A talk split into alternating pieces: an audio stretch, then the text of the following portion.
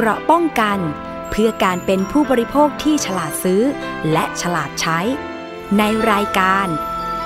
ภูมิคุ้มกัน สวัสดีค่ะคุณผู้ฟังคะ ขอต้อนรับเข้าสู่รายการภูมิคุ้มกันรายการเพื่อผู้บริโภคค่ะ วันนี้อยู่กับดิฉันชนาทิพไพรพงศ์นะคะ ทางไทย PBS Podcast และก็ฟังจากสถานีวิทยุที่กำลังเชื่อมโยงสัญญาณอยู่ในขณะนี้ค่ะ ประเด็นที่เราจะพูดคุยกันในวันนี้นะคะ เรื่องของรถโดยสารสาธารณะค่ะ มีอยู่หลายเรื่องด้วยกันที่ เรายังคงต้องตามกันต่อ ในฐานะผู้บริโภคนะคะ การใช้บริการรถสาธารณะก็เป็นอีกหนึ่งบริการที่เราบางคนอาจจะเคยใช้ตอนนี้กำลังใช้อยู่ แล้วก็เชื่อแน่ว่านะคะ ในการจัดการขนส่งในประเทศเนี่ยมันก็ต้องมีระบบขนส่งมวลชนสาธารณะด้วย ไม่ว่าจะเป็นระบบรางนะคะ หรือว่ารถโดยสารทางถนน หรือว่าเครื่องบิน แต่ว่าการจัดบริการรถสาธารณะค่ะ เรายังคงต้องจับตามองกันนะคะ ทั้งเรื่องของความปลอดภัย แล้วก็เรื่องของการที่มีรถสาธารณะให้บริการ ประชาชนหรือผู้โดยสารเนี่ยสะดวกในการใช้บริการและก็ไม่ขาดแคลนรถนะคะ ซึ่งแต่ละครั้งเวลาที่มีข่าวไม่ว่าจะเป็นอุบัติเหตุรถโดยสาร เช่น ล่าสุดนี้ที่จังหวัดกำแพงเพชรนะคะ มี อุบัติเหตุที่เกิดขึ้นก็คือ รถโดยสารรับส่งนักเรียน เพิ่งเปิดเรียนวันแรก 3 มกราคม 2566 ก็เกิดอุบัติเหตุเป็นข่าวเศร้านะคะ เพราะว่ามีนักเรียนเสียชีวิตหนึ่งแล้วก็บาดเจ็บอีกหลายคน อันนี้ก็เป็นอีกหนึ่งข่าวที่เราจะต้องมาติดตามนะคะว่า การขับเคลื่อนรถโดยสารรถรับส่งนักเรียนเพื่อความปลอดภัย จะเป็นอย่างไรในปีนี้นะคะ รวมไปถึง การให้บริการของรถเมย์หรือรถบัสในต่างจังหวัดค่ะ ล่าสุดนี้ก็เห็นบอกว่ารถซิตี้บัสที่จังหวัดขอนแก่น ก็ประกาศเลิกกิจการแล้วนะคะ ก็อาจจะทำให้ผู้โดยสารที่เคยใช้บริการเนี่ยขาดรถตรงนี้ไป แล้วจะทำอย่างไรดี ต้องไปหาบริการอื่น หรือต้องซื้อรถส่วนตัวไหมนะคะ ซึ่งมันก็จะเป็นการเพิ่มปริมาณรถยนต์บนท้องถนนค่ะ ตรงนี้เราจะมาพูดคุยกับคุณคงศักดิ์ชื่นไกรลาดนะคะ ผู้ช่วยเลขานุการ คณะอนุกรรมการด้านขนส่งและยานพาหนะ สภาองค์กรของผู้บริโภคค่ะ สวัสดีค่ะ คุณคงศักดิ์คะครับผม สวัสดีครับค่ะ เรื่องของรถโดยสารสาธารณะนอกจากจะต้องมา ดูเรื่องของความปลอดภัยแล้ว ตอนนี้อาจจะต้องมาดูเรื่องของจำนวนรถโดยสารสาธารณะ ที่จะมีเพียงพอสำหรับการให้บริการ ทั้งในกรุงเทพและต่างจังหวัดไหมนะคะ เพราะว่าอย่างดิฉันเนี่ยก็เป็นคนต่างจังหวัดล่าสุดกลับบ้านมา รถสองแถวที่บ้านเนี่ยก็เหลืออยู่แค่สองคันนะคะ ก็รับส่งกันวันละเที่ยว คันละเที่ยวอะไรอย่างเงี้ย ซึ่งถ้าพูดถึงความสะดวก เวลาเราจะเดินทางเนี่ยก็ไม่สะดวกหรอก เรื่องของการทำงานของสภาองค์กรของผู้บริโภค ในเรื่องรถโดยสารสาธารณะเนี่ย แนวโน้มจำนวนรถโดยสารเป็นยังไงบ้างคะครับก็อาจจะต้องเรียนแบบนี้ครับ จริง ๆ แล้วเราให้ความสำคัญกับเรื่องการเดินทางในเรื่องของระบบขนส่ง ซึ่งมีทั้งประเภททั้งล้อรางแล้วก็เรือนะครับ แต่ปัญหาหนึ่งที่เราพบในปัจจุบันเนี้ยเราก็พบว่าเเมื่อโลกกระแสโลกเปลี่ยนไปเนี่ยการ มีรถยนต์ส่วนบุคคลเพิ่มมากขึ้น รถจักรยานยนต์เพิ่มมากขึ้นเนี่ย มันก็ทำให้ส่งผลต่อระบบขนส่ง มวลชนหรือขนส่ง สาธารณะที่เราพยายามจะผลักดันอยู่ในทุกวันนี้ค่ะ อย่างในกรุงเทพมหานครเนี่ยอาจจะเป็นพื้นที่ที่มีต้นทุนสูงกว่าจังหวัดอื่นก็คือมีประชากรจำนวนมาก ซึ่งตอบโจทย์เรื่องการใช้ระบบขนส่ง มีรถเมล์นะครับมีรถไฟฟ้าต่างๆ รองรับ แต่ในต่างจังหวัดเนี่ยแม้ขนาดในเมืองใหญ่เนี่ยเราก็พบโจทย์ว่าทุกคนใช้จักรยานยนต์กันเยอะ แล้วก็มีรถยนต์ส่วนบุคคลก็เยอะด้วย ในขณะที่สวนทางกับระบบขนส่งสาธารณะที่บางพื้นที่แทบจะไม่มีเลยค่ะนะฮะซึ่งอันนี้ต้องถือว่าเป็นเรื่องที่สำคัญแล้วก็มันก็นำไปสู่เรื่องของอุบัติเหตุทางถนน ซึ่งก็เป็นเรื่องใหญ่ที่ที่ทั้งประเทศต้องให้ความสำคัญกันค่ะแต่พอเรามาลองมองย้อนดูเรื่องนโยบายของหน่วยงานภาครัฐบ้าง ว่า เอ๊ะทำไมมีแต่เรื่องของการพัฒนาระบบรถไฟฟ้า ระบบเอ่อในกรุงเทพแต่ในต่างจังหวัดในพื้นที่เรายังไม่เห็นเรื่องการพัฒนาระบบขนส่งสาธารณะในต่างจังหวัดเลยนะฮะใช่ค่ะอันนี้ต้องถือว่าเป็นโจทย์ใหญ่มาก ๆ เลยว่า เราจะทำยังไงให้ให้ทุกคนเนี่ยเอออยากที่จะจอดรถไว้ที่บ้าน แล้วก็ออกมาใช้ระบบขนส่งสาธารณะกัน ซึ่งซึ่งซึ่งอันนี้ก็ต้องถือว่า เป็นเป็นเป็นปัญหาใหญ่ซึ่งซึ่งไม่ใช่แค่ตัวของรัฐบาลเองนะ ผมคิดว่าหน่วยงานปกครองส่วนท้องถิ่นอบจซึ่งมีเอ่อมีจำนวนเงินมีเม็ดเงินในการบริหารงานมหาศาลในแต่ละจังหวัดเนี่ยจะจะจะมาใช้ตรงนี้ได้อย่างไรบ้าง ที่ผ่านมาจากการรวบรวมปัญหาของทั้งมูลนิธิเพื่อผู้บริโภค แล้วก็สภาองค์กรของผู้บริโภคเนี่ยค่ะจำนวนของรถบริการสาธารณะ ที่มันลดน้อยลงมาจากปัจจัยอะไรบ้างหนึ่งก็คือ ความสะดวกที่ประชาชนอาจจะต้องการ ความสะดวกรวดเร็วจะไปไหนเวลาไหนเมื่อไหร่ก็ได้ แล้วก็จำนวนผู้โดยสาร อย่างในต่างจังหวัดเช่นหัวเมืองใหญ่ ๆ เชียงใหม่ภูเก็ตนครราชสีมาเลยอย่างเงี้ยจำนวนของประชากรก็เยอะนี่คะแล้วก็นักท่องเที่ยวก็เยอะด้วย แต่ว่าอย่างเชียงใหม่เนี่ยก็มีรถสองแถวสี่ล้อแดงสีแดงให้บริการใช่ไหมคะอืมแต่ว่าอันนั้นก็เหมือน กึ่งกึ่งๆแท็กซี่ กึ่งกึ่งๆรถประจำทางอะนะคะ แต่ว่าครับในปัจจุบันเนี้ยสังเกตว่าเอ๊ะผู้ที่รีวิวการใช้บริการรถเอ่อสองแถวสองล้อแดง ก็มีแนวโน้มที่น้อยลงหรือเปล่าอะไรอย่างเงี้ยค่ะ คืออมมันมันเกิดจากปัจจัยอะไรคะครับ คือผมคิดว่าปัจจัยสำคัญก็คือพฤติกรรมของคนเราเปลี่ยนไปเนาะจริง ๆ เราเองก็ต้องบอกว่าเรา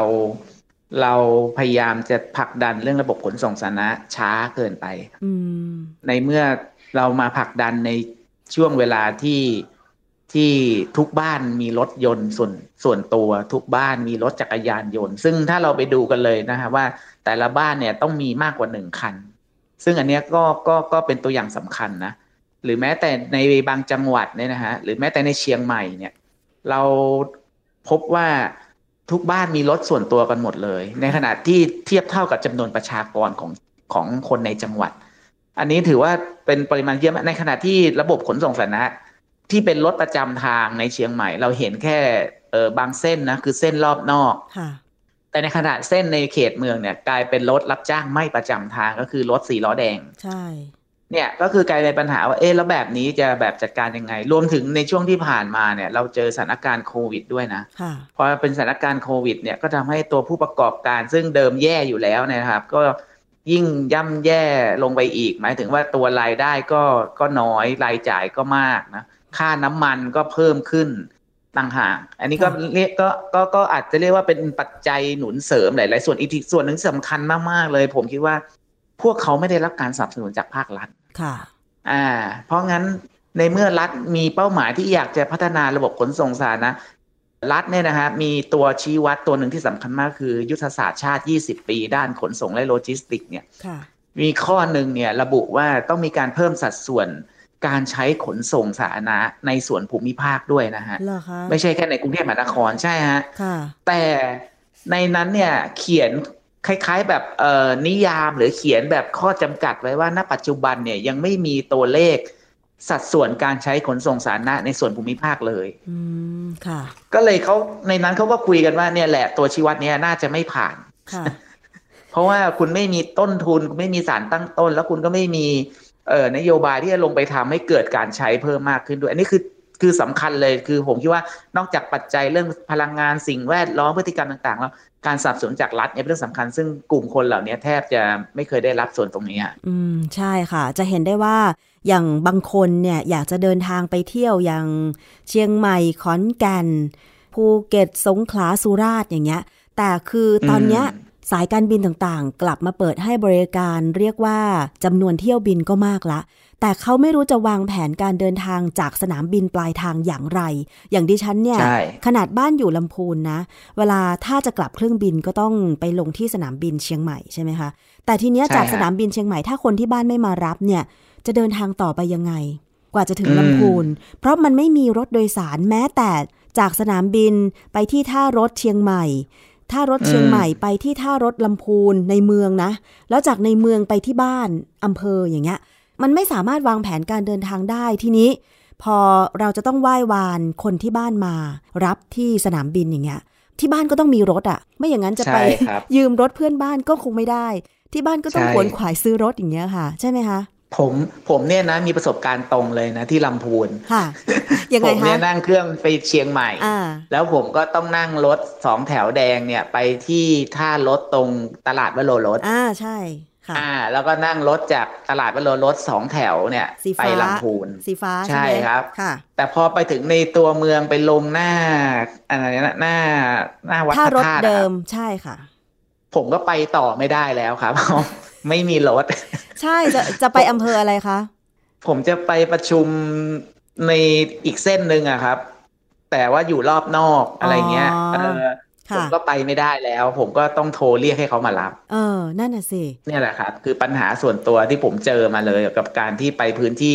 ที่ที่เขาไม่มีระบบขนส่งสาธารณะนั่นแหละ คือจริง ๆ แล้วอยากจะช่วยเป็นแรงสนับสนุนทางสภาองค์กรของผู้บริโภคในการผลักดัน ว่าอืมรัฐหรือหน่วยงานท้องถิ่นจะทำอย่างไรในการจัดบริการขนส่งต่อจากเมืองใหญ่ ให้หน่อยอะไรอย่างเงี้ย คือบางทีนักท่องเที่ยวเขาก็ไม่ได้อยากขับรถไปเองนะ ดิฉันเชื่อ ใช่ครับ แต่ว่าตอนนี้ธุรกิจที่กำลังเฟื่องฟูก็คือเออรถเช่า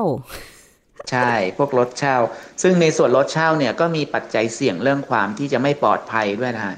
เอ่อแล้วก็อาจจะเป็นกลุ่มถ้าเป็นรถเช่าตามสนามบินเนี่ยก็โอเคก็อาจจะมีประกันใช่มีอะไรพร้อม แต่รถเช่าที่เป็นรอบนอกเนี่ยเราผมก็คิดว่าอันนี้เป็นเรื่องความเสี่ยง แล้วความเสี่ยงที่สำคัญอีกอันหนึ่งเรื่องการที่ไม่มีระบบขนส่งสาธารณะก็คือ เด็กๆณปัจจุบันเราเนี่ยก็ต้องเจอกับปัญหาเรื่องรถรับส่งนักเรียนใช่ไหมฮะใช่อย่างเช่นที่คุณน้ำได้นำเสนอไปตอนต้นรายการเนี่ย เราเองก็พบว่าเป็นเรื่องที่ที่เป็นปัญหาซ้ำซากแล้วก็เป็นปัญหาที่เราไม่เคยเห็นการแสดงออกมาจากหน่วยงานภาครัฐในการจะแก้ไขปัญหาเรื่องนี้อย่างจริงจังเลย มีอยู่ครั้งเดียวกรณีน้อง ที่ถูกลืมในรถที่ประมาณปีที่แล้วอะฮะค่ะที่กระทรวงศึกษา หรือหน่วยงานต่างๆ ออกมาว่าจะทำอะไร แล้วมันก็เงียบหายไปเหมือนเดิมอืมสิ่งใช่ต่างๆเหล่านี้ผมคิดว่าเป็นเรื่องที่ที่เราต้องทำนะ ซึ่งบทบาทของสภาองค์กรของผู้บริโภคตอนนี้เรามีสองประเด็นหลักที่เราจะทำนอกเหนือจากเรื่องการพัฒนาระบบรางเรื่องรถไฟฟ้าในกทมก็คือ การผลักดันเรื่องความร่วมมือหรือข้อเสนอเรื่องการจัดการเรื่องรถรับส่งนักเรียนปลอดภัยค่ะซึ่งอันเนี้ยเราจะขยับในปีนี้นะฮะ ซึ่งในปีที่ผ่านมาก็มีการทำข้อมูลร่วมกับศูนย์วิชาการเพื่อความปลอดภัยทางถนนค่ะอีกประเด็นหนึ่งที่สำคัญหนึ่งเลยก็คือคิดว่าเราคิดว่าเราจะทำงานกับอบจหรือท้องถิ่นที่สนใจจะพัฒนาเรื่องระบบขนส่งสาธารณะในเมืองใหญ่ค่ะซึ่งอันนี้ก็อาจจะต้องลองดูว่าจะพัฒนาในรูปแบบไหนได้บ้าง เพื่อให้มันเกิดคล้าย ๆ ว่าเกิดรูปแบบการขนส่งขึ้นมา สักที่หนึ่ง หรือแม้วัดขอนแก่นนี่แหละฮะซึ่งรถเมย์ถูกยกเลิก เพราะว่าขาดทุน แล้วก็ต้องหยุดให้บริการไปเนี่ย เราจะทำให้เขากลับคืนมาอย่างไรซึ่งอันนี้ก็เป็นบทบาทของหน่วยงานประจำจังหวัดในจังหวัดขอนแก่น ซึ่งต้องจัดการแล้วก็มีบทบาทในในเอ่อในการขับเคลื่อนเรื่องนี้ครับค่ะ เมื่อก่อนดิฉันเคยอยู่จังหวัดขอนแก่นนะ ก่อนที่เขาจะมีรถรางไฟฟ้าใช่ไหมคะ อ๋อเขามีรถไฟแต่รถไฟเขาจะเป็นยกระดับไปข้างบนนะอ่าใช่ ตั้งแต่ตอนนั้นอืมที่เขายังไม่มีอะค่ะ คือขอนแก่นอืมที่ดิฉันเคยไปอยู่เนี่ยมันยังไม่พัฒนาขนาดนี้ แต่ล่าสุดที่ไปมาเมื่อประมาณ 2 ปีที่แล้วเนี่ยโอ้โหขอนแก่นเป็นจังหวัดที่ใหญ่มากแล้วก็รถติดมากเลยตอนนี้นะคะอืมเนี่ยอืก็ไม่น่าเชื่อเหมือนกันว่าซิตี้บัสขอนแก่นจะขาดทุน เนาะไม่ใช่น่าเชื่แล้อวจริงๆถ้าเราแล้วถ้าเราไปคิดถึงขนาดว่าเขากำลังจะ คือก่อนหน้านี้เขามีการออกแบบเขาเรียกว่าระบบแทรมซึ่งซึ่งรถรางจะวิ่งในขอนแก่น มีเอาตัวรางมาตั้งโชว์อยู่ตามจุดอะไรอย่างเงี้ยค่ะผมคิดว่าถ้าขนาดรถเมย์ยังไปไม่รอดเลยเนี่ย ระบบรางก็คงจะก็คงจะแย่ครับเพราะว่าถ้าทุกคนไม่แบบรู้สึกว่าตัวเองจะต้องออกมาใช้ หรือว่าระบบมันไม่ตอบโจทย์คนใช้งานอะไรอย่างเงี้ยก็ก็อาจจะเป็นเรื่องสำคัญ ส่วนหนึ่งดิฉันคิดว่านะการออกแบบรถสาธารณะมัน ไม่สุดอะค่ะมันไม่ไปตลอด เช่น มันไม่ส่งจากเมืองหลวงไปเมืองใหญ่ไปตัวจังหวัด แล้วจากตัวจังหวัดไปตัวอำเภอ อย่างลำพูนเนี่ยมีกี่อำเภอล่ะ มีประมาณอืมหกเจ็ดอำเภอ คือเมื่อก่อนเนี่ยมันจะมีรถจากตัวอำเภอไปในเมือง แล้วมีทุกอำเภอเลยนะอำเภอลีอำเภอทุ่งหัวช้างเอ่ออำเภอบ้านโฮ่งอย่างเงี้ย เพราะว่าเมื่อก่อนสมัยเรียนเนี่ยก็คือเพื่อนๆมาจากต่างอำเภอก็มาเรียนในเมืองกันอย่างเงี้ย แต่ว่าอย่างไม่แน่ใจว่าตอนเนี้ยทุกจังหวัดมันมีรถเอ่อ บริการสาธารณะจากตัวเมือง ไปถึงยังอำเภอต่างๆ แบบเพียงพอไหม อย่างลำพูนเนี่ยคือที่ยกตัวอย่างลำพูนเพราะว่าตัวเองเห็นเห็นโดยตรงอะนะคะ คือจะว่าลำพูนเป็นเมืองรองน่ะใช่ แต่ว่าอย่าลืมว่าลำพูนมีนิคมอุตสาหกรรมภาคเหนือ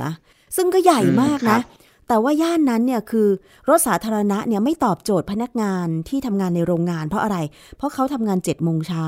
แล้วเลิกประมาณทุ่มหนึ่ง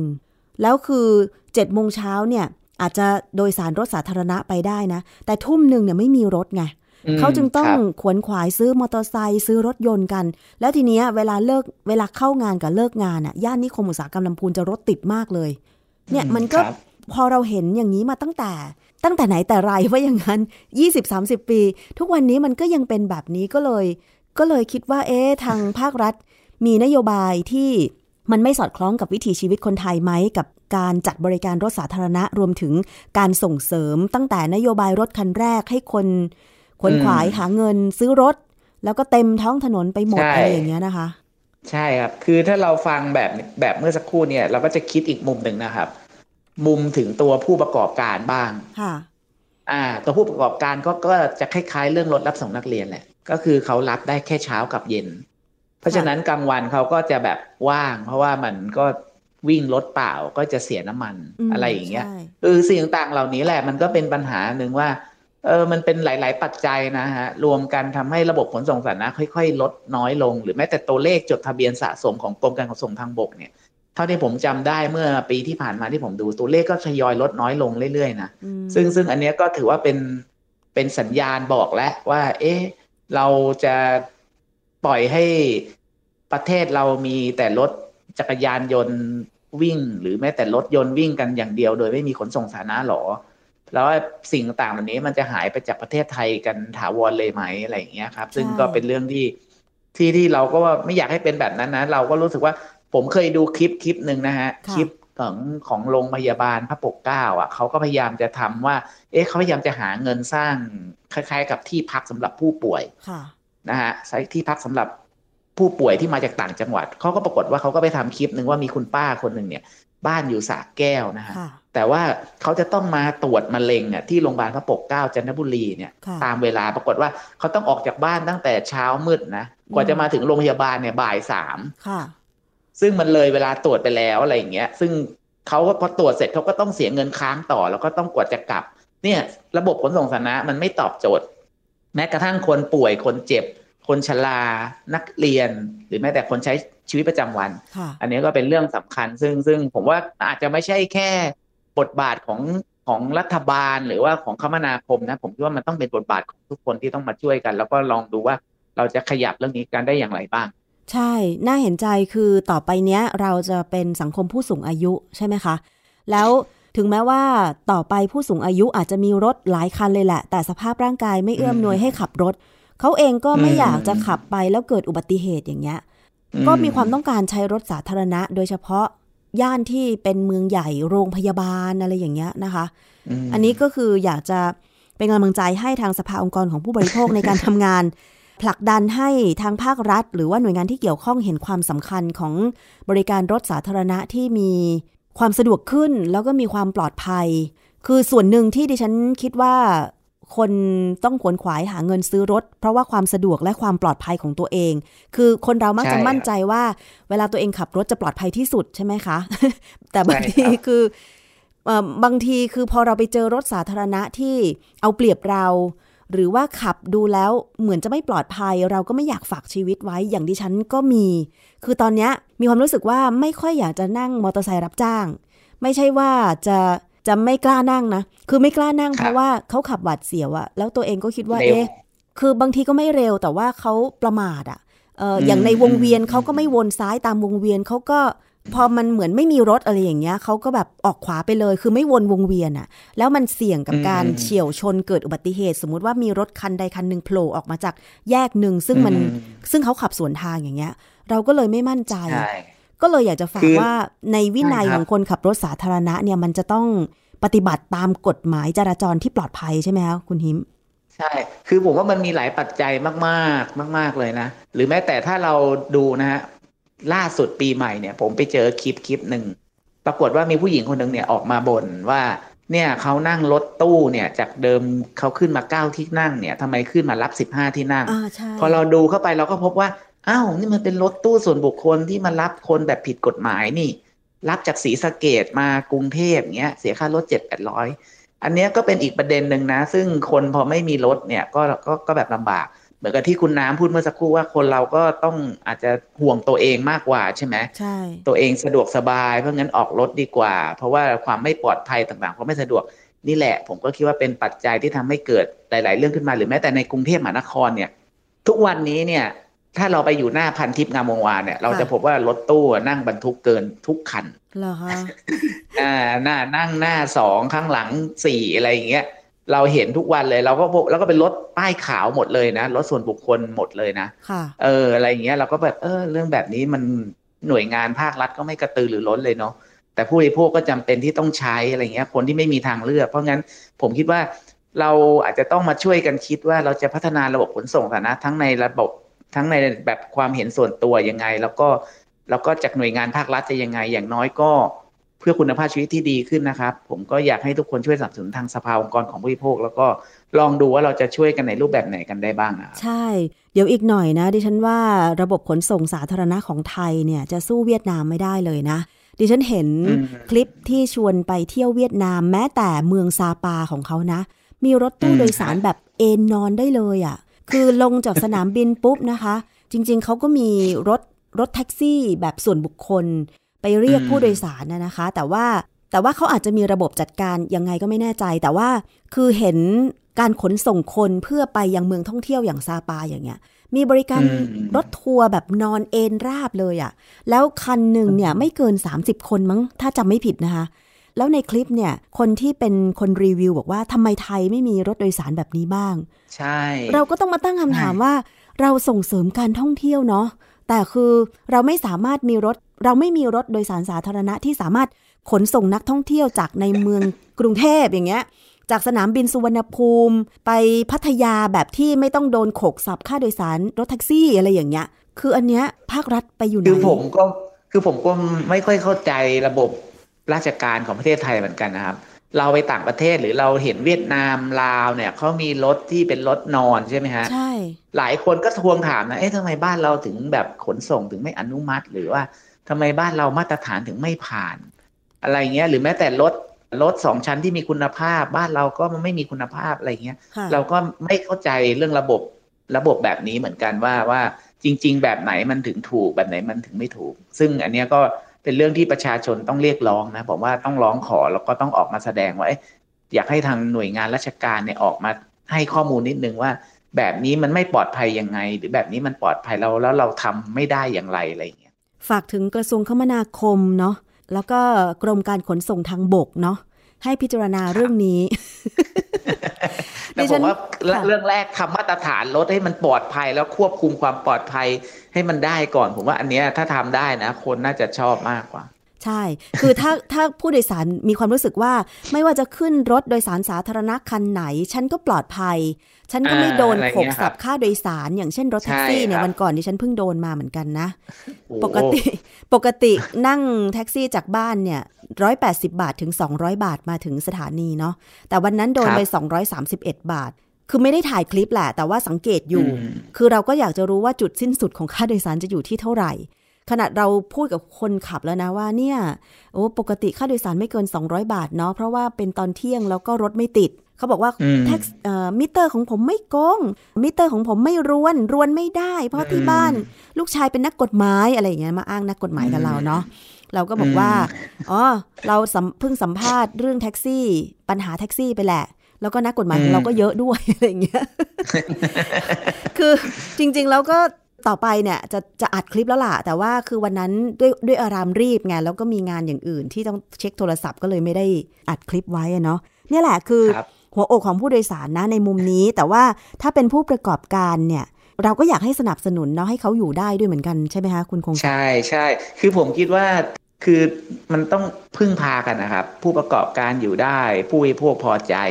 อะไรอย่างเงี้ยแล้วก็จะได้ มันต้องพึ่งพากันจริงๆนะคือมันไม่สามารถทิ้งใครได้ เพราะงั้นผมคิดว่าประเด็นหนึ่งที่สำคัญก็คือเออเราเองจะทำยังไงให้ให้ให้ระบบรองรับได้ได้ทั้งผู้บริโภคและผู้ประกอบการโดยไม่เอาเปรียบกันค่ะแล้วก็อยู่ได้โดยโดยโดยสามารถเป็นธุรกิจที่ยังคงยังคงอยู่อะ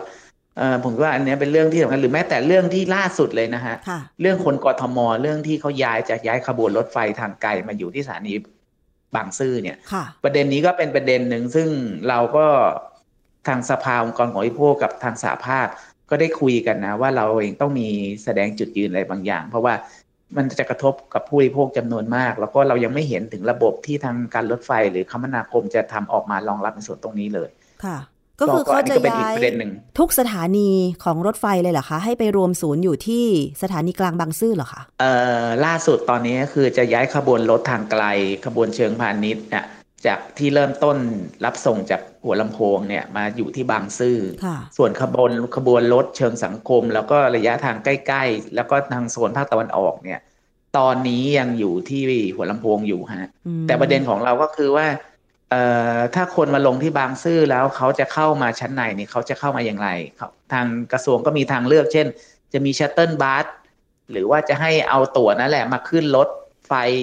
ต่อ แต่มันก็จะต้องเสียเวลาเสียค่าใช้จ่ายเสียอะไรเพิ่มเติมอะไรอย่างเงี้ยค่ะหรือแม้แต่คนที่มาเขาอาจจะไม่ได้มาตัวเปล่า เขาอาจจะต้องมีข้าวมีของเขาจะแล้วเขาเองจะทำยังไง ใช่ สิ่งต่างเหล่านี้ผมคิดว่ามัน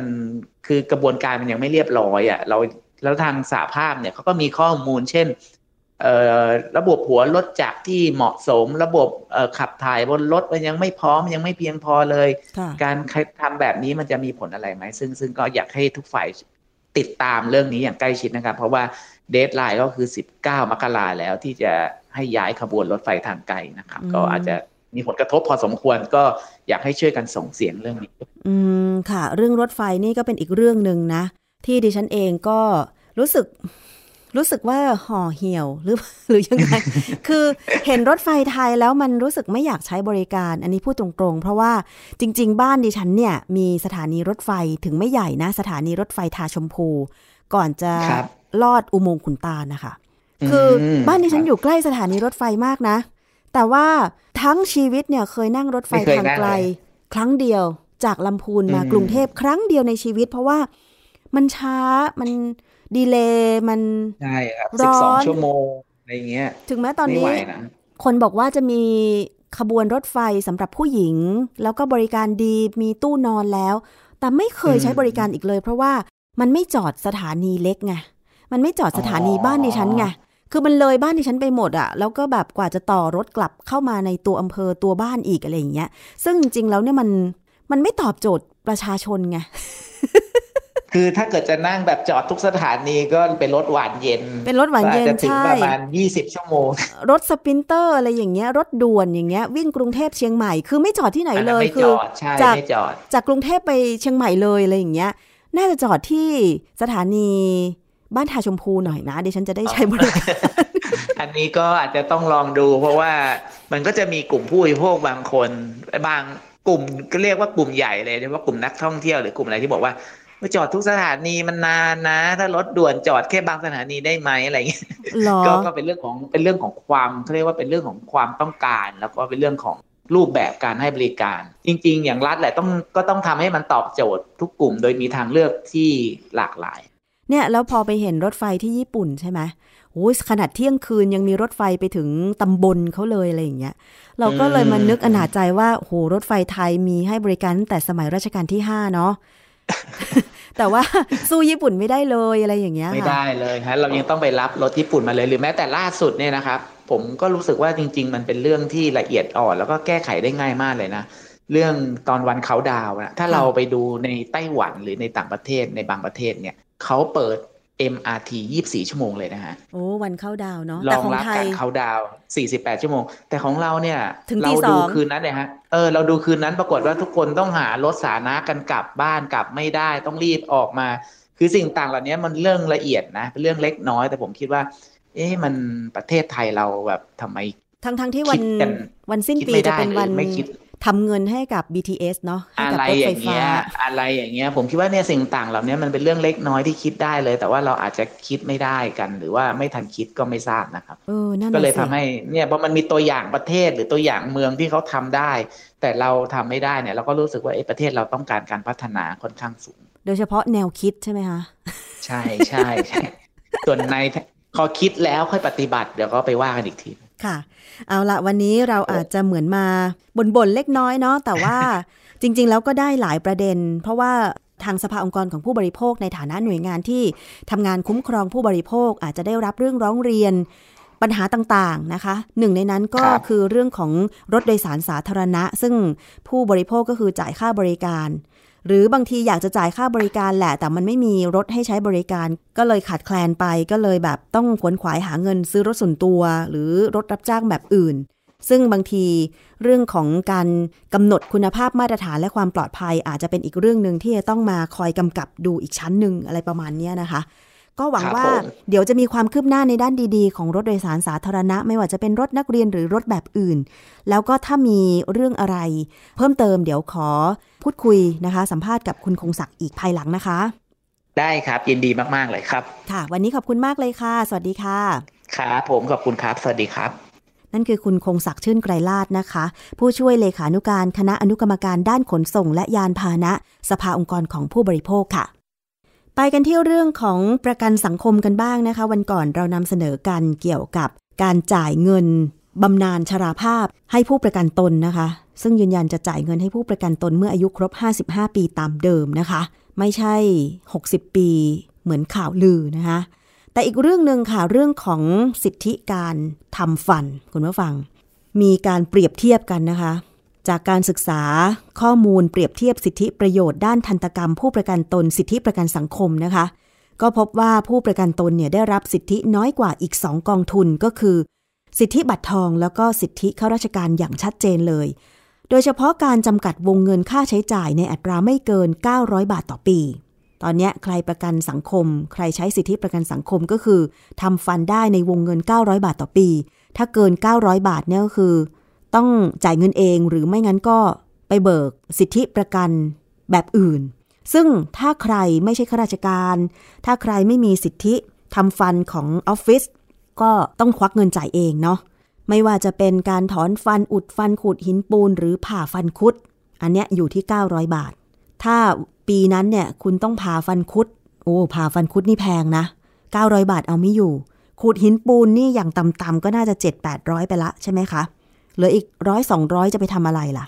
ถ้าปีไหนต้องผ่าฟันคุดด้วยขูดหินปูนด้วยอุดฟันด้วย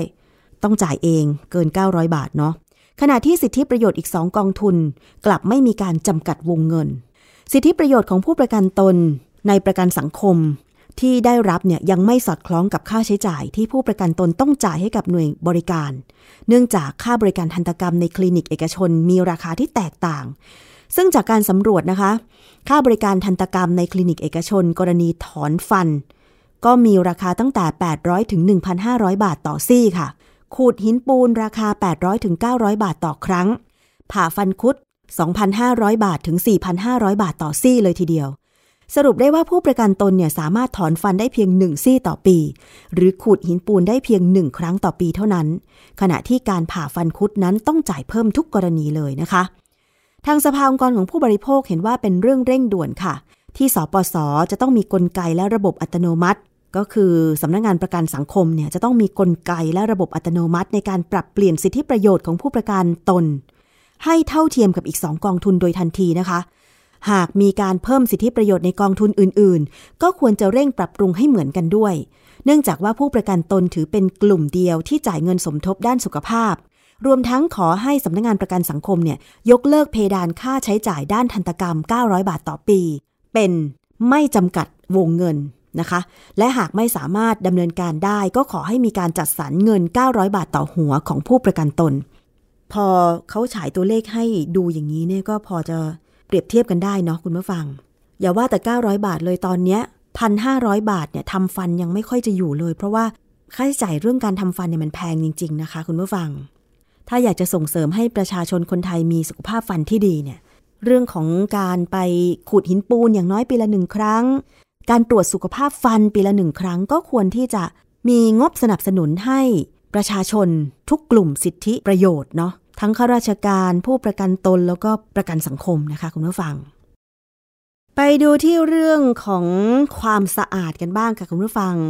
ความสะอาดโดยเฉพาะอาหารหรืออุปกรณ์ที่เราใช้กินข้าว กินอาหารก็คือถ้วยจานชามช้อนเนี่ยนะคะ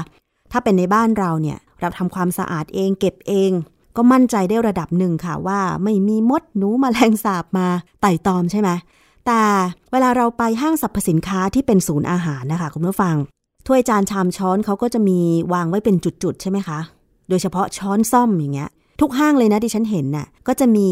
หม้อหุงข้าวที่เอามาใส่น้ำเปล่า ต้มให้อุ่นๆ ไม่ได้ร้อนเนาะเอาไว้เวลาที่คนจะใช้ช้อนซ่อมหยิบไปเนี่ยก็คือเอาลวกน้ำบางคนก็บอกว่ายิ่งลวกน้ำยิ่งไม่สะอาด เพราะว่า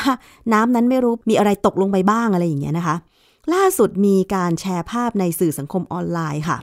เป็นภาพมแมลงสาบในเครื่องทำความสะอาดช้อนซ่อม ก็เลยเกิดคำถามว่า สะอาดแน่นะวินะคะ เกิดกระแสวิพากษ์วิจารณ์ค่ะ ภายหลังจากมีผู้ใช้ Facebook รายหนึ่งโพสต์ภาพ เครื่องทำความสะอาดช้อนซ่อม ที่มีรังสี ไว้คอยสแกนทำความสะอาด โดยวางใช้งานอยู่ในห้างสรรพสินค้าแห่งหนึ่ง แต่เมื่อสังเกตดูดีๆนะคะ กลับมีมแมลงสาบเดินอยู่ที่บริเวณตัวเครื่อง พร้อมกับแคปชั่นว่า มันสะอาดขึ้นจริง ๆ เหรอครับ ซึ่งหลังจากโพสต์นี้ได้แพร่ออกไปเนี่ยก็มีผู้เข้าไปแสดงความคิดเห็นจำนวนมากเลย ออกในแนวเชิงหยอกล้อนะคะ โดยมีข้อความหนึ่งระบุว่า มีคนเคยถามเพื่อนที่เรียนวิทยาศาสตร์ ก็พบว่า เมื่อเชื้อโรคเจอรังสีไม่นาน ก็จะสามารถฆ่าเชื้อโรคได้ ด้านเจ้าของโพสต์มาตอบคอมเมนต์ว่า แต่แมลงสาบเกือบเข้าไปในช้อนของตนเลยนะ คนที่มาตอบดังกล่าวก็ตอบคอมเมนต์ว่า รังสีฆ่าเชื้อโรคไม่ได้ฆ่าแมลงสาบ ขณะที่ก็มีความเห็นของคนบางส่วนก็บอกไปในทางเดียวกันบอกว่า รังสีสามารถฆ่าเชื้อโรคได้เช่นกัน คือรังสีสามารถฆ่าเชื้อโรคได้นะ แต่ไม่สามารถฆ่ามาแมลงสาบได้จริง ๆ นะ คุณผู้ฟัง คืออันนี้ก็เลยกลายเป็นว่าเวลาเราจะไปใช้บริการตามศูนย์อาหารต่าง ๆ ในห้างสรรพสินค้าเนี่ย เราควรจะไว้ใจได้ไหม ว่าจะปลอดภัยจริงหรือเปล่าอะไรอย่างเงี้ยนะคะ อันนี้อาจจะต้องเตรียมน้ำยาทำความสะอาด หรือว่าช้อนซ่อมตัวเองไปจะดีไหม แต่เขาก็ไม่ให้เอาอุปกรณ์ถ้วยจานชามช้อนส่วนตัวไปใช่ไหมคะ เพราะฉะนั้นก็อยู่ที่ผู้ให้บริการห้างสรรพสินค้าแหละค่ะว่าจะต้องหมั่นคอยรักษาความสะอาด อุปกรณ์กินข้าวนะคะ ให้สะอาดอยู่เสมอเนาะไม่ว่าจะเป็นคนนั้นคนนี้หยิบ น้ำลงน้ำลายเวลาคุยกันก็กระเด็นลงไปอะไรอย่างเงี้ยโอ้ดิฉันก็ไม่อยากจะคิดภาพเนาะแต่ว่ามันมันเกิดขึ้นจริง ๆอะ่ะ เพราะฉะนั้นก็อยู่ที่ห้างสรรพสินค้าผู้ให้บริการแหละค่ะว่า ควรจะต้องมีอะไรปกปิดไหมนะคะ อย่างเช่น ช้อนซ่อมนะคะ ต้องมีฝาครอบนะคะเวลาใครใช้ก็เปิดฝาเนาะแล้วก็ค่อยหยิบช้อนไปอะไรเงี้ยเพื่อป้องกันน้ำลายฝุ่นละออง หรือมแมลงสาบไปไต่ตอม เพราะว่ายิ่งมแมลงสาบเนี่ยมันตอมอะไรมาบ้างก็ไม่รู้ แล้วก็เห็นแล้วก็ กินไม่ลงใช่ไหมคะคุณผู้ฟัง ความสะอาดเป็นเรื่องสำคัญค่ะ เอาละค่ะ ช่วงนี้เราไปติดตามคิดก่อนเชื่อนะคะ วันนี้เรื่องของเนื้อสัตว์แช่ฟอร์มาลีนค่ะ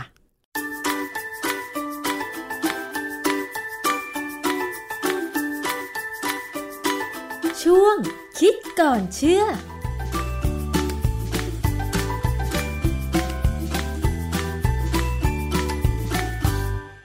พบกันในช่วงคิดก่อนเชื่อกับดรแก้วกังสดานนภัยนักพิษวิทยากับดิฉันชนาทิพไพรพงษ์เช่นเคยค่ะ เรานำเรื่องราวใกล้ตัวไม่ว่าจะเป็นเรื่องของอาหารสินค้าและก็บริการต่างๆ ที่มีงานวิจัยทางวิทยาศาสตร์ มาอธิบายให้เข้าใจกันง่าย ๆนะคะ วันนี้เรามาคุยถึงความอันตรายของน้ำยาดองศพหรือสารฟอร์มาลีนค่ะ ที่มีข่าวบอกว่า ไปเจอว่าร้านที่ขายเนื้อสัตว์สำหรับส่งร้านหมูกระทะที่จังหวัดชนบุรีเนี่ย นำฟอร์มาลีนมาแช่ในเนื้อสัตว์ แล้วก็ส่งเนื้อสัตว์ไปขายตามร้านหมูกระทะต่างๆ ซึ่งพอได้ยินข่าวนี้ทำให้หลายคนที่ชอบกินหมูกระทะตามร้านค้าเนี่ยหวาดกลัวไปตามๆกัน เพราะว่าฟอร์มาลีนมันอันตรายมาก ชื่อว่าน้ำยาดองศพเนี่ยไม่ควรจะนำมากิน แล้วมีกฎหมายห้ามเลยนะคะว่า ห้ามนำมาผสมในอาหารหรือแช่ในอาหาร เพราะฉะนั้นเราจะมาย้ำเตือนถึงอันตรายของน้ำยาดองศพหรือฟอร์มาลีนกันอีกครั้ง ว่ามันอันตรายอย่างไร และจริง ๆ นะคะไม่ใช่มีแค่ในเมืองไทยที่มีข่าวนี้ ในหลายประเทศก็เคยมีข่าวว่านำฟอร์มาลีนเนี่ยไปแช่ในเนื้อสัตว์ด้วยเช่นกัน เราไปฟังจากงานวิจัยจากอาจารย์แก้วค่ะ อาจารย์คะอันตรายของฟอร์มาลีนหรือน้ำยาดองศพ ต้องมาย้ำเตือนกันอีกครั้งหนึ่งค่ะว่า ที่เขาไม่ให้ผสมในอาหาร เพราะมันจะอันตรายยังไงคะมันมีฤทธิ์กัดนะ เวลาคนที่เรียนในสาขาทางด้าน ที่เกี่ยวกับชีววิทยาเนี่ย จะต้องดองสัตว์ทดลอง หรือว่าเวลาเขาจะผ่าตัดสัตว์อะไรเงี้ยบางทีต้องใช้ศพที่ดองแล้ว เอามาผ่าตัด กลิ่นมันจะเหม็นมาก ผมไม่แน่ใจว่ามีหลายคนไหมที่เคยเข้าไปดูงานนิทรรศการของสิริราช ผมจำได้ตอนสมัยสิริราชครบ 72 ปีอะ ตอนนั้นผมยังเด็กๆอยู่ เราก็ไปดูเทศกาลของคณะแพทยศาสตร์ศิริราชพยาบาลเนี่ยเขาก็เปิดห้องอาจารย์ใหญ่ ก็มีอาจารย์ใหญ่แช่อยู่ในเป็นบ่อบ่อบ่อเนี่ยคุบกลิ่นนี่สุดๆเลย ผมเลิกกินไส้กรอกไปนานเลยอะค่ะ เพราะว่ากลิ่นฟอร์มาลีนที่เขาใช้ดองอาจารย์ใหญ่เนี่ยบิ๊กบางส่วนเนี่ยคล้าย ๆ กับที่อยู่ในไส้กรอกลมควัน เพราะว่ามันมีสารคล้ายๆกัน คือสารพวกเนี้ยจะฆ่าเชื้อ ที่สำคัญคือว่า ถ้าเราต้องไปสัมผัสกับฟอร์มาลีนเนี่ย สิ่งที่เราจะรู้สึกก็คือแสบจมูกค่ะเจ็บคอ ไอ คือสารฟอร์มาลีนเนี่ยเป็นสารที่มีความรุนแรงนะ แล้วก็ออกฤทธิ์เลย แต่จะมีอีกตัวหนึ่งคือฟอร์มาลดีไฮด์ ฟอร์มาลดีไฮด์เนี่ยคือตัวตั้งต้นที่เขาเอามาผสมน้ำและเป็นฟอร์มาลีน ฟอร์มาลดีไฮด์กับฟอร์มาลีนเนี่ยมีอันตรายที่ต่างกัน คือในอเมริกาหรือในยุโรปเนี่ยเขากังวลเรื่องฟอร์มาลดีไฮด์มาก เนื่องจากว่า ฟอร์มาลดีไฮด์เนี่ยสารที่ระเหยได้นะฮะระเหยแล้วมันออกฤทธิ์แบบชนิดว่าก่อมะเร็งได้ด้วย อืมค่ะ เหตุผลที่เขากังวลคือว่าฟอร์มาลดีไฮด์เนี่ยเขาเอาไปใช้ในอุตสาหกรรมหลายอย่างทำพลาสติกทำเรซินทำฉนวนยูรีเทนทำกระจก วัตถุระเบิดไหมเทียมสีย้อมกาวอัดไม้คือเวลาเราซื้อตู้น็อกดาวน์มานะ แล้วเรามาต่อเองเนี่ย เราจะได้กลิ่นก ลิ่นพวกเนี้ยเป็นกลิ่นที่ฆ่าเชื้อราค่ะ ก็เป็นพวกฟอร์มาลดีไฮด์ได้เหมือนกันค่ะ สรุปแล้วก็คือฟอร์มาลีนก็มาจากการนำสารฟอร์มาลดีไฮด์มาละลายในน้ำใช่ไหมคะ เพราะฉะนั้นเนี่ยฟอร์มาลดีไฮด์มันจะเข้มข้นกว่าฟอร์มาลีนอยู่แล้วใช่ไหมอาจารย์ จะว่าเข้มข้นก็ไม่เชิงเพราะเขาไม่ได้ใช้มากแต่ว่าเขาใช้ในปริมาณที่มันจะอยู่ในวัสดุค่ะแล้วถ้ามีการแตกหักของวัสดุ เช่น บางแห่งนี่นะเขาทุบตึกเนี่ย เจ้าฟอร์มาดีไฮที่เขาใช้เป็นทำพวกฉนวนกันความร้อนกันความหนาวอะไรก็ตามเนี่ยนะมันระเหยออกมาเนี่ยตึกเก่าๆที่ที่ต่างประเทศเนี่ยเขากังวลมากเลยเวลาทุบเนี่ยมันจะระเหยออกมาค่ะไอ้พวกเนี้ยมันเป็นกลิ่นเข้าไปพอเราได้กลิ่นแล้วเนี่ย เราไม่ต้องอะไรมาก แต่ว่าได้รับเป็นประจำเนี่ยจะก่อมะเร็งได้ NTP หรือ National Toxicology Program ของอเมริกาเนี่ยกำหนดเลยครับว่าฟอร์มาลดีไฮด์เนี่ยเป็นสารก่อมะเร็งค่ะ มีรายงานในสัตว์ทดลองชัดเจนนะฮะแต่ฟอร์มาลินไม่ใช่นะฟอร์มาลินเนี่ยทำให้บาดเจ็บเลย คือมันมันเขาเรียกว่า acute หรือว่าเฉียบพลันอืมนะฮะค่ะ อาจารย์ตอนที่เขานำฟอร์มาลดีไฮด์มาละลายน้ำเนี่ย ตัวตั้งต้นของฟอร์มาลดีไฮด์มันเป็นสารประเภทไหนประเภท เป็นแบบน้ำน้ำหรือว่าเป็นเหนียวเหนียวๆหรือลักษณะเป็นยังไงคะส่วนใหญ่เนี่ยจะอยู่ในลักษณะเป็นเป็นสารละลายฟอร์มาลินเข้มข้น แล้วค่อยมาละลายเพื่อให้ได้ความเข้มข้นเหมาะสมถึงจะไปใช้งาน คือเราจะไม่ซื้อฟอร์มาลินไฮเราซื้อมาไม่ได้หรอกเขาไม่ขายขายค่ะยาก เพราะว่ามันต้องมีภาชนะบรรจุเฉพาะนะอ๋อเพราะฉะนั้นเขาจะมีกู้มือว่าจะต้องละลายยังไง แล้วคนที่ซื้อได้เนี่ยจริง ๆ ก็ควรจะเป็นเฉพาะหน่วยงานที่ต้องใช้ เช่นหน่วยงานไหนบ้างทางการแพทย์หรือว่าโรงงานต่างๆ ซื้อได้คะอาจารย์วิชาการแพทย์จะชัดๆโรงพยาบาลนี่ก็ซื้อได้ แต่เขา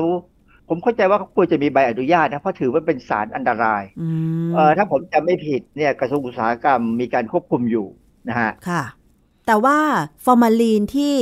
เราใช้ดองศพเนี่ยค่ะ หน่วยงานไหนได้รับอนุญาตแล้วเราบุคคลทั่วไปไปซื้อได้ไหมคะอาจารย์อืมผมไม่เคยไปซื้อนะแต่ไม่แน่ใจว่าร้านสารขายสารเคมีเนี่ย มีร้านที่ขายสารเคมีโดยเฉพาะเนี่ยเขาเขาจะมีขายไหมเพราะว่าฟอร์มาลินเนี่ย มันไม่ใช่สารที่คนทั่วไปจะไปใช้ในบ้านทำกิจการอะไร ยกเว้นพวกโรงงานอุตสาหกรรม คือฟอร์มาลินเนี่ยเราใช้สำหรับฉีดเข้าไปในเส้นเลือดของคนตาย เพื่อไม่ให้ศพเน่าค่ะ คนที่ฉีดอันนี้ได้จะต้องเป็นหมอเท่านั้นใช่ไหมอาจารย์ เป็นเจ้าพนักงานของโรงพยาบาลอ๋อเข้าใจว่าหน่วยกู้ภัยต่างๆ เนี่ย เวลามีคนตายเนี่ยเขาฉีดไม่ได้นะเขาต้องต้องต้องเรียกเอ่อเจ้าหน้าที่ที่มีหน้าที่เฉพาะเนี่ยมาฉีด ไม่ใช่ว่าทุกคนมีหน้าที่จะจะสามารถจะไปฉีดได้นะอ๋อเขาเข้าใจว่ามีการควบคุมนะมันเป็นสารอันตราย ซึ่งคงมีการควบคุมนะมันอยู่ในกลุ่มของวัตถุมีพิษนะฮะอืมค่ะ ก็กำลังสงสัยอยู่ว่าจากข่าวที่บอกว่าไปจับร้านขายเนื้อสัตว์ที่มีการนำฟอร์มาลีนมาแช่เนื้อสัตว์แล้วส่งไปตาม ร้านหมูกระทะในจังหวัดแล้วก็ใกล้เคียงเนี่ยเขาไปหาฟอร์มาลีนมาได้จากที่ไหน แสดงว่าต้องมีการลักลอบใช่ไหมอาจารย์ ลักลอบเพราะซื้อไม่ยาขากยหรอก บ้านเราเนี่ยชายแดนยาวแหล่งช่องทางทางธรรมชาติเยอะนะฮะแล้วมีบางประเทศที่เขาก็มีอะไรแบบนี้อยู่แล้ว คือกรณีของหมูที่ชุบฟอร์มาลินเนี่ย ผมเข้าใจว่าเป็นหมูเถื่อน มันคงเป็นอะไรตายสักอย่างกันแหละค่ะเพราะอยู่ๆเนี่ยไม่มีใครอยากเอาหมูไปแช่ฟอร์มาลินหรอกมันเหม็น มันมีกลิ่นพอสมควรแหละ แต่สิ่งที่ทำให้เขาต้องใช้ก็คือ มันทำให้สภาพที่แย่แล้วเนี่ยกลับมาดูดีอยู่พักหนึ่งพักเดียวเหรอคะ เช่นก็คงนานพอสมควรเนื้อหมูที่อาจจะตายแบบผิดธรรมชาติเป็นเป็นโรคตาย เนื้อมันจะไม่ไม่สดเหมือนหมูที่เชื่อดจากโรงเชือดใช่ไหมอาจารย์คคือโรงเชือดเนี่ยพอเชือดเสร็จแล้วเนี่ยเขาก็เอาแช่เย็นเลยใช่ไหมฮะถ้าเป็นโรงเชือดที่ถูกต้องที่ดีเนี่ยเขาจะต้องแช่เย็นแล้วค้างไว้เพื่อตรวจสภาพว่าเป็นยังไง ไม่ใช่ว่าฆ่าแล้วกินได้เลยค่ะแต่ถ้าเป็นโรงเชือดของชาวบ้าน อันนั้นเชือดแล้วได้เนื้อสดขายเลย อันนั้นก็อีกแบบหนึ่ง แต่ถ้าเป็นหมูที่ตายด้วยโรคเนี่ย ภาพร่างกายจะต้องอาจจะมีเชื้อโรคติดอยู่นะฮะอืมผมเคยไปซื้อปลาจาระเม็ดคือผมเป็นคนไม่ค่อยกินปลานะ แต่พัญญาจะชอบ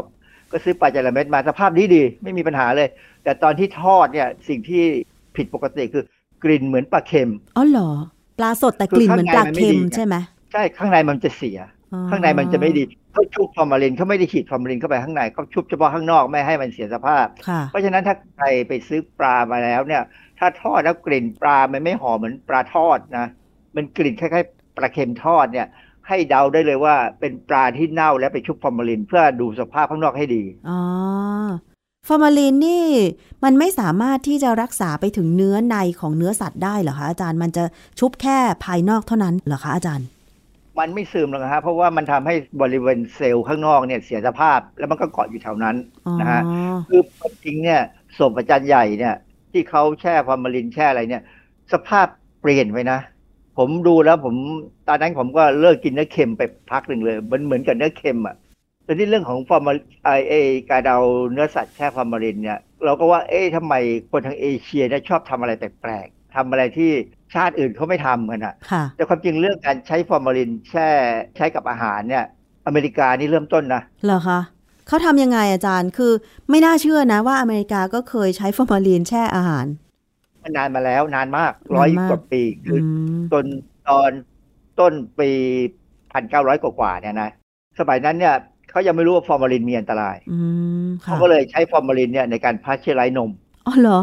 มันนมเนี่ยมันมีปัญหามันก่อให้เกิดโรคโปลิโอ ถ้าเป็นนมที่ไม่พาสเจอร์ไรซ์นมที่ไม่ได้ทำอะไร คือเพราะฉะนั้นการดื่มนมดิบนี่อันตรายค่ะนะฮะ เขาก็ใช้อยู่พักหนึ่งพอตอนหลังเขารู้ว่าฟอร์มาลินหรือฟอร์มาลดีไฮด์เนี่ยมีเป็นความเป็นพิษเนี่ยอเมริกานี่เลิกเลย แต่ว่าเรื่องของนมนี่มีอีกอันหนึงอยากให้รู้ไว้คือว่าถ้าเป็นช่วงสงครามค่ะ และมีการผลิตนมเนี่ย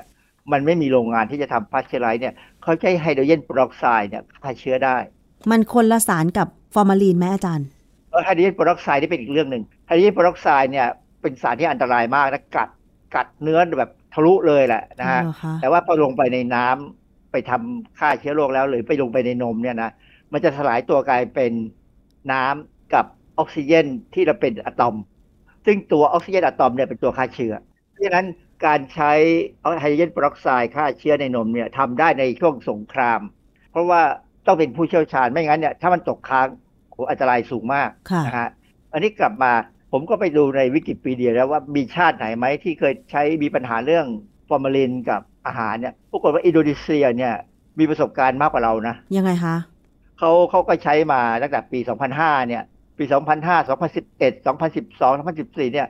มีรายงานการเจอฟอร์มาลินในอาหาร แต่ของอินโดนีเซียเนี่ยเป็นลักษณะที่เอาไปผสมกับบะหมี่อะเหรอคะอาจารย์บะหมี่มันจะบูดจนต้องใช้ฟอร์มาลีนรักษาสภาพยังไง คือบะหมี่เนี่ยก็เป็นสิ่งที่มาจากคนจีนน่ะใช่ไหม เพราะฉะนั้นก็เป็นเทคโนโลยีที่คงเป็นของคนจีนที่เอาเข้ามามั้งถึงไปทำร้านบะหมี่ทำโรงงานทำบะหมี่ แล้วมันมีฟอร์มาลินเจืออยู่ค่ะก็มีอีกอันหนึ่งที่มีก็คือในเต้าหู้เฉาก๊วย แป้งข้าวเจ้าอะไรก็ตามที่เขาทำไว้เตรียมทำอาหารอื่นเนี่ยนะค่ะจะมีแต่มีอันหนึงที่น่าสนใจคือปี 2012 เนี่ย ที่อินโดนีเซียพบว่าปลาที่นำเข้าจากปากีสถานเนี่ยมีฟอร์มาลินเหมือนกัน ก็แสดงว่าปากีสถานนี่ก็ใช้ฟอร์มาลินเป็น แล้วอีกอันหนึ่ง ตอนนี้ก็มีกรณีของเวียดนาม ไม่นึกว่าเวียดนามจะเป็นเหมือนกัน ปรากฏว่าปี 2007 ก็มีใช้ฟอร์มาลดีไฮด์หรือฟอร์มาลินนี่แหละในเส้นก๋วยเตี๋ยวค่ะเพื่อยืดอายุการรักษา อ๋อเหรอ ไม่ใช้สารกันบูดอย่างอื่นล่ะอาจารย์ สารกันบูดอย่างอื่นเนี่ยมันแพงมั้งเหรอคะเขาอาจจะมีการตรวจสารกันบูดตัวอื่น ฟอร์มาลินนี่ใครจะไปนึกว่าจะมี แต่ว่าคือเขาคงใส่ลงไปในขนาดที่กลิ่นมันไม่ชัดไงบังกลาเทศก็เคยใช้ฟอร์มาลินเนี่ยสำหรับ รักษาความสดของผลไม้ของปลาของผักในร้านในซูเปอร์มาร์เก็ตประเทศไทยเรามาเริ่มมีปัญหาที่ชัดๆเนี่ยปี 2011 ที่โคราชเนี่ยมีการใช้กับไก่ที่มันเน่า คือไก่มันคงเน่าทั้งฟาร์มอะก็เลยชุบฟอร์มาลินซะเพื่อให้ขายได้ค่ะก็กรณีของฟอร์มาลินในหมูกระทะเนี่ยก็เข้าใจว่าเป็นหมูที่ตายแล้วก็รู้จะทำไง จะทิ้งก็เสียดายก็เลยจัดการด้วยฟอร์มาลินซะซึ่งอันนี้ก็เป็นเรื่องที่ไม่ดี เพราะว่าถ้า ใครไปซื้ออะไรก็ตามที่มีฟอร์มาลินไปแล้วเนี่ยต้องทิ้งอย่างเดียวเลยค่ะกินไม่ได้นะ เพราะว่าแสดงว่ามันต้องเป็นเนื้อสัตว์ที่มีปัญหาเรื่องความสะอาดแล้ว แล้วถ้าอย่างเราไม่รู้ว่าเนื้อสัตว์นั้นมันถูกแช่ฟอร์มาลีนมา เอามาล้างก่อนที่จะปรุงอาหารเนี่ยมันล้างออกไหมฟอร์มาลีนอาจารย์ ออกล้างออกมันละลายน้ำดีค่ะนะฮะแต่ว่าสิ่งที่ควรจะทำก็คือ ดูลักษณะสีมันคงไม่ดี หรือถ้าถ้าอยากจะให้รู้จริงก็ต้องเอามีด ชำแหละเข้าไปอะเจาะเข้าไปดูข้างในที่ว่าเป็นยังไง เพราะว่าอย่างที่ผมอธิบายไปกี้แล้วว่าฟอร์มาลินเนี่ยมันไม่ซึมเข้าไปหรอก เพราะว่าพอมันโดนเนื้อข้างหน้าแล้วเนี่ยเซลล์มันเริ่มเสียสภาพ มันจะเป็นเกาะอยู่ข้างหน้า ดังนั้นเนี่ยเวลาเขาจะทำจะจะทำรักษาศพคนไม่ให้เน่าเนี่ยเขาถึงต้องฉีดเข้าไปในเส้นเลือดอืมเดินยาเข้าไปในเลือดเลย อ๋อ ลักษณะการใช้ฟอร์มาลีน ฉีดศพต่างกันก็คือจะฉีดไปในเส้นเลือดเพื่อรักษาทั้ง ภายในอวัยวะต่างๆ แล้วก็รวมไปถึงผิวหนังด้านนอกของศพนั้นเนี่ยให้คงสภาพไม่เน่าไปก่อนที่จะทำการชาปนกิจใช่ไหมซึ่งแตกต่างใช่ครับจากการนำฟอร์มาลีน ซึ่งละลายเป็นน้ำไปแช่ในอาหาร ทะเลหรือเนื้อสัตว์ อันนั้นจะชุบแค่ภายนอก เนื้อในของเนื้อสัตว์นั้นเนี่ยไม่สดเหมือนภายนอก เพราะฉะนั้นถ้าเกิดว่าเราจะนำเนื้อสัตว์มาล้างฟอร์มาลีนก็ออกใช่ไหมอาจารย์ ออกแต่ว่าสภาพมันไม่มันมันไม่ควรจะดีแล้วล่ะ เพราะว่ามันก็ควรจะเป็นเนื้อสัตว์ที่ไม่ควรจะกินอะนะแต่อาจารย์คะ ร้านที่ขายเนื้อสำหรับไปย่างหมูกระทะเนี่ย คือมันจะเป็นเนื้อหมัก เช่นไก่หมักหมูหมักหรือว่าอาหารทะเลอย่างอื่นที่มันหมักเพื่อให้เนื้อมันนุ่มมาแล้ว ซึ่งถ้ามันถูกแช่ด้วยฟอร์มาลีน คนที่ซื้อไปต้องไม่ล้างแน่ ๆ ก่อนที่จะเอาไปปิ้งย่างอะค่ะอาจารย์แบบเนี้ย มันจะเกิดอะไรขึ้นคะ ไม่ล้างไม่ว่าคืออาจจะไม่ได้กลิ่นด้วย เพราะว่าเขาหมักมาเนี่ยกลิ่นไอ้กลิ่นที่เราหมักเนี่ย อาจจะแรงกว่าฟอร์มาลินด้วยซ้ำซึ่งอันนี้อันตรายแต่ว่าความจริงเนี่ยถ้าเราเอาไปปิ้งย่างเนี่ยนะความร้อนเนี่ยทำให้ฟอร์มาลินระเหยอ๋อเหรอ แล้วมันออกหมดไหมอะใจผมว่ามันควรจะหมด แต่ว่าไอ้เจ้าเนื้อเนี่ยนะมันเป็นเนื้อที่สภาพไม่ดีอะจริง ๆ แล้วเนี่ยนะถ้าไปดูวัฒนธรรมของคนอังกฤษ หรือคนทางยุโรปเนี่ยนะเวลาสมัยโบราณเนี่ยเวลาเขาจับสัตว์ได้เช่นยิงไก่ ฟ้าไก่ป่ามาได้เนี่ยเขาจะเอาไปแขวนที่หลังที่ชายคาบ้าน เพื่อให้มันเน่าหน่อยนึง ให้มันเกิดอาการเหมือนกับการย่อยเนื้อให้ไม่ไม่เหนียวค่ะ แล้วถึงมาปรุงอาหาร มันก็คล้ายๆกับเนื้อแดดเดียวบ้านเราอะอืมเพราะฉะนั้นถามว่าอันตรายมากไหมใจผมว่าถ้าเราทำให้มันสะอาดให้มันสุกจริง ๆ มันก็คงไม่ถึงกับอันตรายมาก แล้วฟอร์มาลินนี่มันควรจะระเหยไปได้หมดเวลาเราเอาไปปิ้งไปย่างด้วยความร้อนสูงๆอะนะค่ะแต่ว่ามันก็เป็นลักษณะของ เนื้อสัตว์ที่มีสุขลักษณะที่ไม่ดีอะค่ะมันอาจจะมีอะไรปนเปื้อนมาพวกสารพิษพวกอะไรหรือเปล่าก็ไม่รู้ค่ะอะอันนี้ซึ่งไม่ดี ซึ่งตามจริงแล้วประกาศกระทรวงสาธารณสุขของไทย ก็มีประกาศห้ามไม่ให้ใช้ฟอร์มาลีนในการแช่อาหารหรือทำให้มันบนเปื้อนในอาหารด้วยใช่ไหมคะอาจารย์ คืออันนี้เขาก็นึกถึงเรื่องของสุขอนามัยไงว่า มันเป็นการทำให้ปลอมปนเนื้อสัตว์ หรือวัตถุดิบให้ดูเหมือนใหม่ แต่มันจริง ๆ มันไม่ใหม่ไปลักษณะเดียวกับการเอาดินประสิวมาทาบนเนื้อสัตว์ที่ออกเขียวๆแล้วให้มันหายเขียวอะเพราะฉะนั้นถ้าเราจะปลอดภัยจากสารปนเปื้อนอย่างเช่น เนื้อสัตว์แช่ฟอร์มาลีนอย่างเงี้ย เวลาเราไปเลือกซื้อเนื้อสัตว์ต่างๆ มีวิธีการสังเกตยังไงคะอาจารย์ อันนี้ในกรณีชาวบ้านที่อยู่ห่างจากตัวเมืองนะ ไม่มีซูเปอร์มาร์เก็ตนะ คือถ้าต้องไปซื้อในร้านที่ไม่มีตู้เย็นเนี่ย สิ่งที่ควรจะทำเลยคือไปแต่เช้า ไปไปซื้อตอนที่ใกล้เขาแล่มาใหม่ๆเนี่ยอาจจะได้ของสด แล้วก็ถ้าเป็นไปได้เนี่ยดมคือกลิ่นเนื้อสดกับเนื้อไม่สดเนี่ยมันต่างกัน เพราะฉะนั้นหัดใช้จมูกให้เป็นประโยชน์ ก่อนอื่นเนี่ยต้องรู้ต้องรู้ว่าของใหม่ของสดเนี่ยกลิ่นยังไงก็จำเอาไว้ แล้วถ้าไปซื้อกลิ่นมันไม่ไม่ไม่เป็นแบบที่เคยได้กลิ่นเนี่ยเราก็จะรู้ว่าอันเนี้ยมีปัญหาแล้วค่ะต้องถามคนขายว่าเอามาจากไหน เพราะว่าถ้าเป็นเนื้อสัตว์เนี่ยเขาเชื่อดตอนตีห้าเงี้ยพอบ่ายสองโมงมันก็เริ่มไม่ดีแล้วล่ะ ทางที่ดีก็คือควรจะซื้อเนื้อสัตว์ที่ขายอยู่ในตู้แช่ตู้เย็นใช่ไหมอาจารย์ คือถ้าเป็นตาม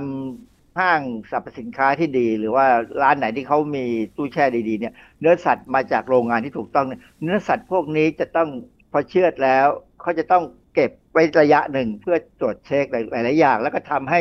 กล้ามเนื้อเนี่ยมันคลายกับความเกร็งอะไรเงี้ยนะเขามีวิธีการของของพวกสัตวบาล หรือพวกสัตวแพทย์ที่เขาชำนาญเรื่องการดูแลโรงฆ่าสัตว์เนี่ยนะค่ะเขาจะต้องดูแลให้มันปลอดภัยกับผู้บริโภคอะถ้าเราซื้ออย่างนั้นได้ ราคามันก็อาจจะแพงไประดับหนึ่งค่ะนะฮะแต่ว่าถ้าซื้อตามชาวบ้านเนี่ยอาจจะถูกลง แต่ว่าก็อาจจะต้องเสี่ยงกับการปนเปื้อนของหลาย ๆ อย่าง ซึ่งรวมไปถึงว่าถ้าเป็นเนื้อสัตว์ที่มันตายยกโผงยกคอกอะไรของมันเนี่ยนะก็อาจจะไปเจอที่เขาต้องเอาแช่ฟอร์มาลินเพื่อฆ่าเชื้อโรคหรือเอาเชื้อโรคออกไป แต่ว่าสภาพมันจะไม่ดีอะค่ะ อาจารย์คะแล้วถ้าเพื่อความปลอดภัยที่สุด ซื้อเนื้อสัตว์มาและก่อนปรุงอาหาร ไม่แน่ใจว่าแช่ฟอร์มาลินหรือไม่ดมก็ไม่ได้กลิ่นอะไรอย่างเงี้ยนะคะ อาจารย์เราควรจะล้างหรือว่าใช้สารอะไรล้างมันจะออกคะอาจารย์ คือล้างน้ำเนี่ยพอไปนะเพราะฟอร์มาลินละลายน้ำอยู่แล้ว แต่ว่าเคยมีคนแนะนำอะในเทในในโทรทัศน์เนี่ยเลยบอกว่าให้ใช้ด่างทับทิม หรือโพแทสเซียมเปอร์มังกาเนตเนี่ยละลายละน้ำแล้วก็เอาไปล้าง อันนี้ผมกังวลนิดนึงคือจริง ๆ ในหลักการเนี่ยฝรั่งเขาก็ทำนะคือมันสามารถเปลี่ยนฟอร์มาลดีไฮด์หรือฟอร์มาลินเนี่ยให้กลายเป็นกรดฟอร์มิก ซึ่งละลายน้ำได้ดีขึ้น แต่ว่าจะต้องเอาด่างทับทิมออกให้หมดนะเพราะด่างทับทิมเนี่ยก็ตัวอันตรายที่สุดตัวหนึ่งเหมือนกันเหรอคะเออไอผมเด็กๆเนี่ยมันมีการระบาดของอะฮิวาค่อนข้างบ่อย ถ้ากินผักสดเนี่ยต้องเอาไปแช่น้ำด่างทับทิม อันนั้นเป็นการชั่งน้ำหนักความเสี่ยงของอะฮิวาอืมกับน้ำหนักเสี่ยงของอันตรายจากด่างทับทิมนะค่ะคือถ้าเราจะล้างด้วยด่างทับทิมต้องล้างให้หมดจริงๆ เพราะฉะนั้นต้องล้างผมว่าเป็นสิทธิ์น้ำอะค่ะเพราะด่างทับทิมเนี่ยถ้าลงกระเพาะเมื่อไหร่นะกัดกระเพาะเลยเหรอคะอ๋อเพราะฉะนั้นคือถ้าจะล้างเนื้อสัตว์ด้วยด่างทับทิม คือด่างทับทิมมันสามารถล้างฟอร์มาลีนได้ แต่ว่าหลังจากนั้นคุณก็ต้องล้างด่างทับทิมออกจากเนื้อสัตว์ให้หมด ซึ่งเราไม่รู้จะมั่นใจได้ยังไง เนื่องจากว่าด่างทับทิมก็มันมันมันปริมาณน้อยมากที่ก่ออันตรายนะ เพราะฉะนั้นเราล้างไปเรื่อยๆเนี่ยเนื้อสัตว์มันก็จางหมด ยกเว้นแต่คิดว่าถ้าล้างได้ดีแล้วเนี่ยก็จะเอาไปหมักไปเติมเครื่องเทศเรื่องเติมอะไรให้มันอร่อยขึ้นเนี่ยก็อีกเรื่องหนึ่งค่ะแต่ว่าไม่แนะนำแนะนำว่า เลือกซื้อให้ดีดีกว่า ใช้จมูกดมให้ดีดีกว่าว่าลักษณะมันผิดปกติไหมค่ะ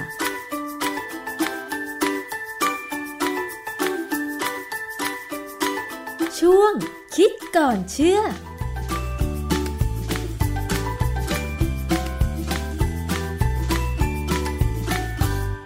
นั่นก็คือช่วงคิดก่อนเชื่อนะคะ ยังไงก็ระมัดระวังใส่ใจเรื่องของอาหารโดยเฉพาะผู้ประกอบการร้านอาหารต่างๆนะคะ เลือกใช้อาหารที่สดโดยไม่ต้องแช่ฟอร์มาลีนค่ะ เพื่อความปลอดภัย ซึ่งก็มีวิธีการเก็บรักษา เนื้อสัตว์ให้มันสด หรือว่าผักให้มันสดด้วยกันแช่น้ำแข็งนะคะ หรือว่าแช่ตู้เย็น ถ้าร้านไหนขายดีก็ต้องเพิ่มจำนวนตู้เย็นไว้ แช่อาหารสด เพราะว่าไม่อย่างนั้นแล้วอาหารเน่าเหม็น ก็อาจจะ ส่งผลกับผู้บริโภค พอเขารู้ว่าอาหารไม่สดจริงนะคะ หรือว่ามีสิ่งปลอมปนเขาก็จะไม่มากินอีกต่อไป นี่คือทั้งหมดของรายการภูมิคุ้มกันรายการเพื่อผู้บริโภคสำหรับวันนี้ค่ะ ขอบคุณสำหรับการติดตามรับฟังทุกช่องทางเลยของไทย PBS Podcast อย่าลืมไปกดติดตามนะคะทาง Facebook ติดตาม Subscribe ทาง YouTube แล้วก็ Twitter ของไทย PBS Podcast ด้วยนะคะ ติดตามข้อมูลข่าวสารด้วยกันค่ะ วันนี้ดิฉันชนะทิพไพรพงศ์ต้องลาไปก่อนนะคะ สวัสดีค่ะ ติดตามรายการได้ที่ www.thaipbspodcast.com แอปพลิเคชัน Thai PBS Podcast หรือฟังผ่านแอปพลิเคชัน Podcast ของ iOS Google Podcast Android Podbean SoundCloud และ Spotify ติดตามความเคลื่อนไหวของรายการและแสดงความคิดเห็น โดยกดถูกใจที่ facebook.com/thaipbspodcast